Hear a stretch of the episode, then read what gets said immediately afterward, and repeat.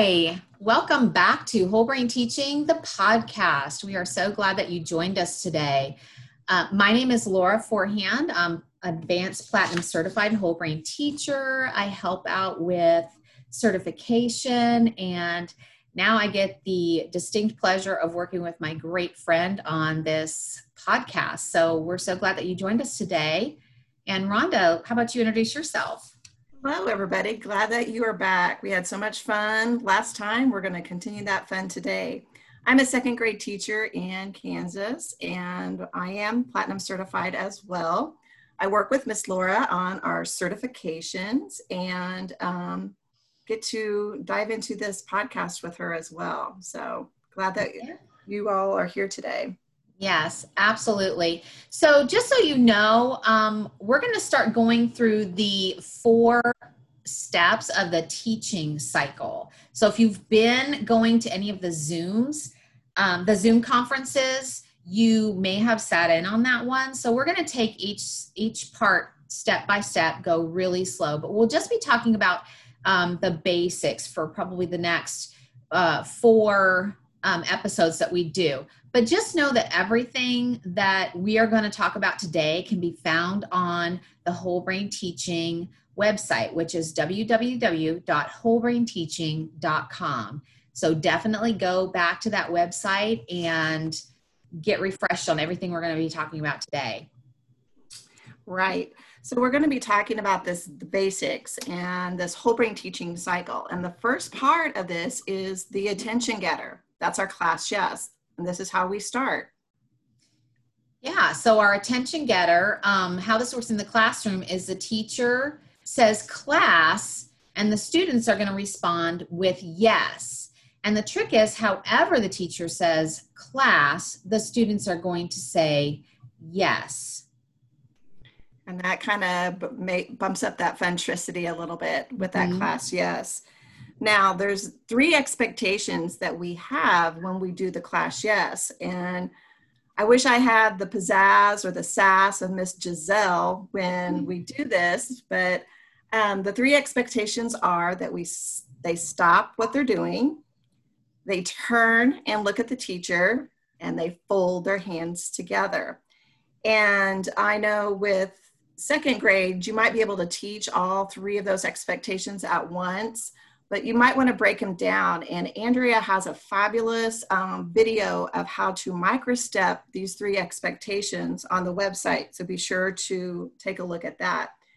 And I think it's real important that when you teach it that you teach those three expectations because you don't want to go on with your lesson or what you need them to do if they're not stop and looking at you so those three expectations are really important when we are teaching that class yes. And I do it on day one. How about you, Laura? Yeah, I do it on day one as well. I think that's one of the first things because as you're teaching those expectations on day one, you're definitely going to want your students' attention. And so using that attention getter class, yes, is a great way to have them stop what they're doing and to look at you so that you can tell them the next expectation um, as you're as you're starting the new year. Mm-hmm. It is definitely something that works all year long. I don't know if you you know. And I've noticed it's sometimes difficult. Like if I'm fortunate enough that we're one to one with iPad, so if they're on a device, of their Chromebook or their iPad, you know, it's a little harder for them to stop what they're doing. Sure, sure. So we have to do a lot of practicing at the beginning of the year. And I know another time that I think of that's a little bit more difficult is like indoor recess when you know they want to continue to play but sure um, they get really good at it because they know i won't continue until those eyes are on me so. and i think that's a really important point um, that if you're finding that class yes isn't really you're you're finding it's not working quite like you want it to really mm-hmm. stop and evaluate am I waiting until I have all of their attention before I move on to what I want to say next? So, like typically, how you know if you if you're talking about indoor recess, Rhonda, like how many times do you have to say class and they respond yes before you have everybody's attention? Usually once or twice. But I'm thinking about last year's class; they got really good because sometimes everybody would stop what they were doing, but their eyes wouldn't necessarily be on me. Mm-hmm. And so when it would get real quiet, you know, then they kind of, oh yeah, I need to turn and look at the teacher. so they right. would turn. But I think wrong way, right way practice mm-hmm. also helps in this, especially during those times that it's more difficult to stop what they're doing. But definitely, or turtle um, wolf practice is right. what it's called. But right, yeah, definitely. Yeah. So, you know, talking about just the, and I'm, I want you to talk a little bit about that wrong way, right way practice in a little bit. But, you know, one thing that Rhonda said at the beginning was, you know, we always want to make sure that we have that funtricity. We want to bump up that fun, funtricity whenever we can.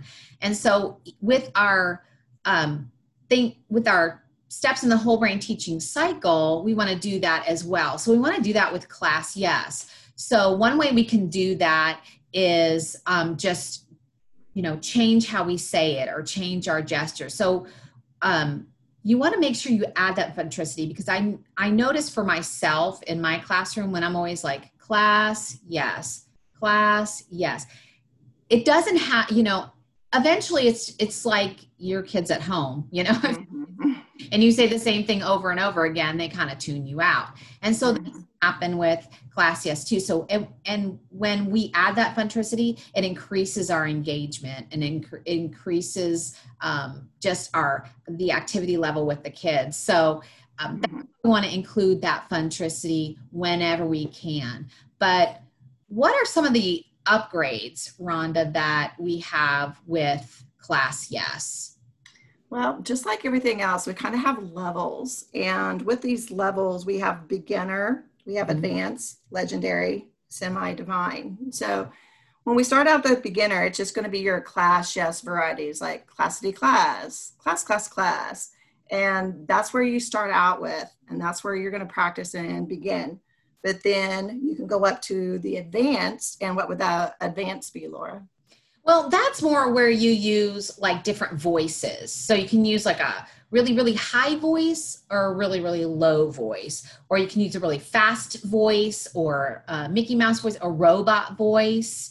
Um, what are some voices that you use in your classroom, Rhonda? Because I've heard you, I've heard you share I, on those Zooms. Yeah, I like to do a low voice. I don't know. I guess because my my voice is a little bit lower, so it's easier for me to do that than go real, real high. But yeah. I don't know. I like the low voice. Um, I like going fast just because they like the fastness as well. But how about you? Do you have any fun voices that you use? Um, a lot of times they like the robot voice or they like a yeah. zombie voice. Mm-hmm. And one one that I like that you use that I use I'm going to use this year in my classroom is you kind of do like a, a twangy voice. So you go yeehaw class. Oh yeah, or cowboy style. yeah, cowboy style. That's it.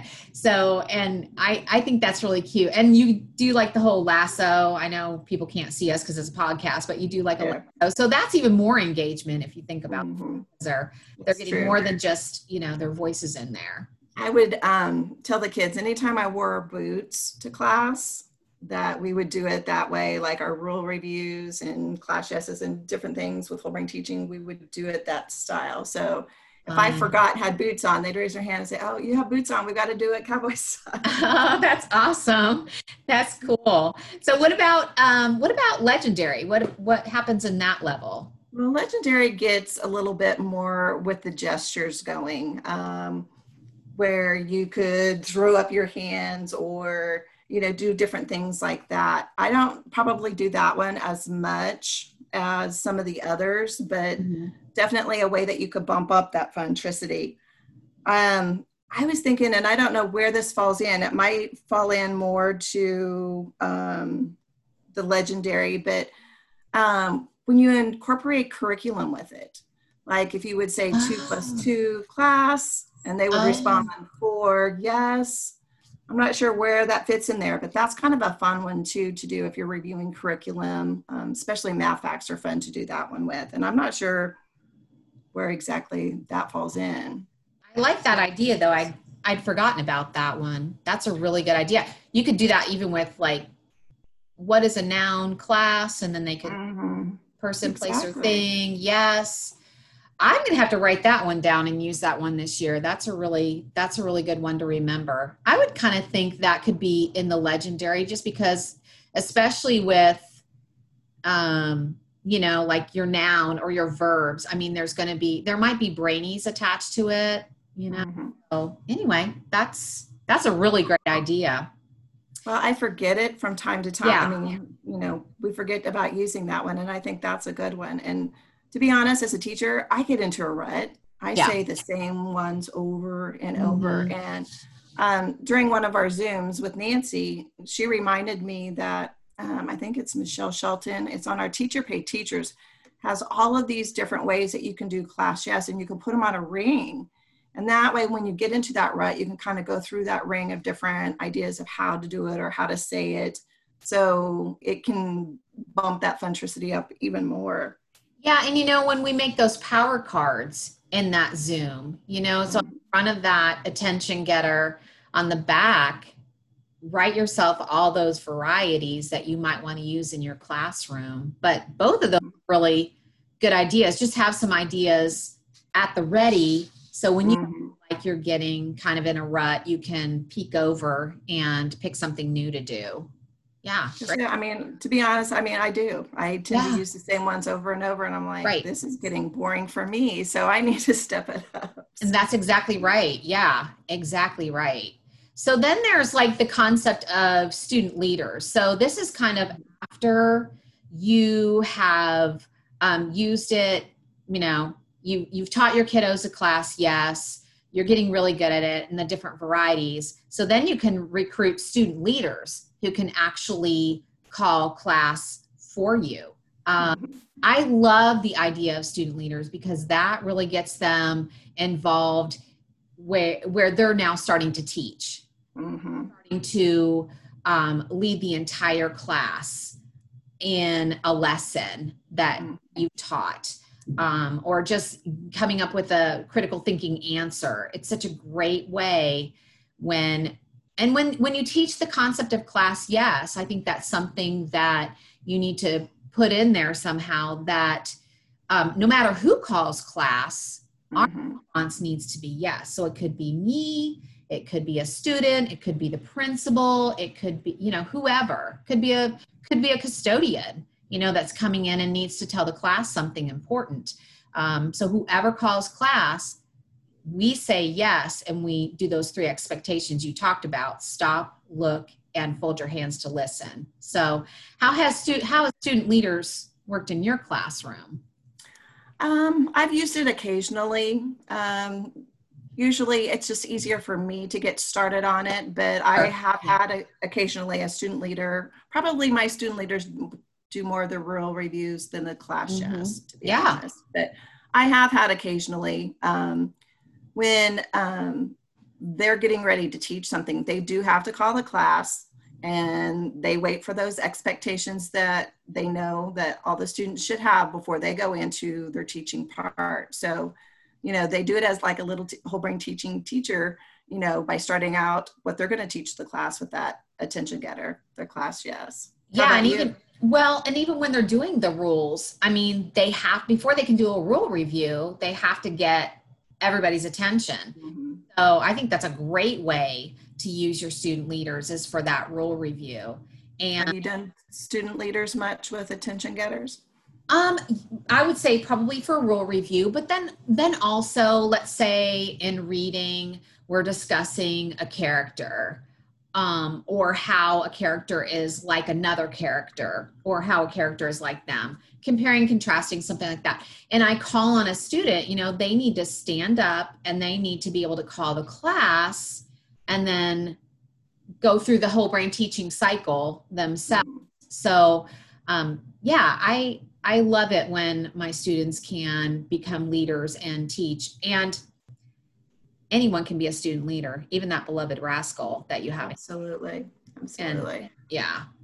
So you had mentioned earlier about wrong way, right way, or turtle slow, wolf fast practice. So what does that look like, Rhonda?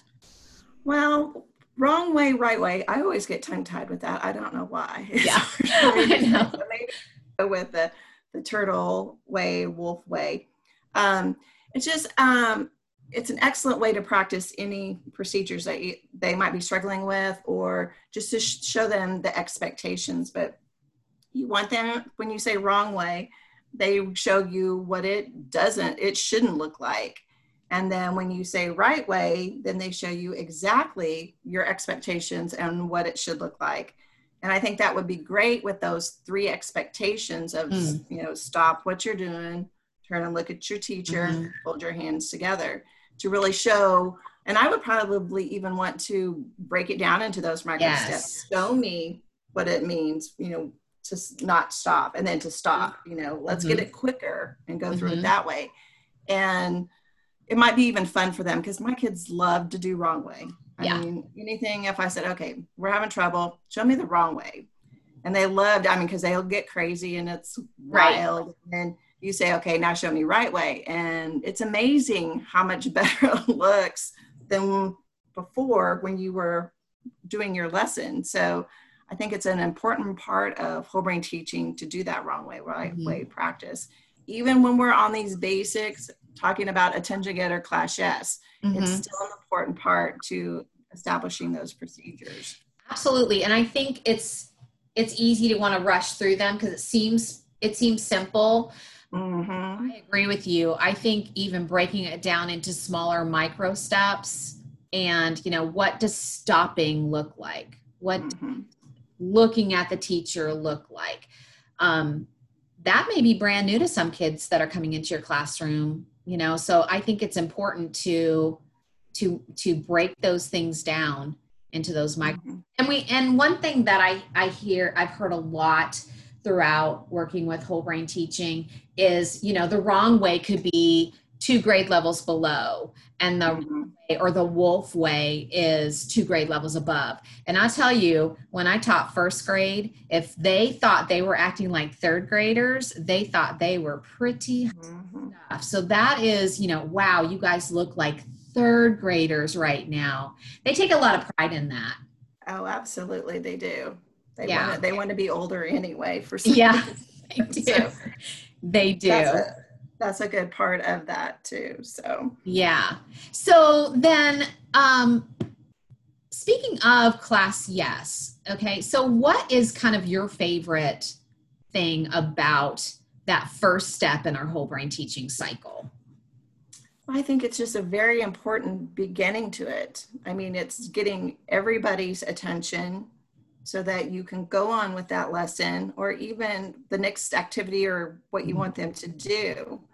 I mean, if you don't have their attention or you have like three fourths of their attention, right. you still got some of those kiddos that are not doing what they need to be doing. And I think it's important to start there before you go on to that next step, that brain engager, where you're giving them um, some information. Right, right. Yeah. And, and I love the fact that I don't have to you know, I remember the days when I would turn on and off the light switch or put my hands to a certain rhythm, you know, just so many other ways. And this is this like takes care of all of that. Mm-hmm. It really oh, takes care of all of that. Go ahead.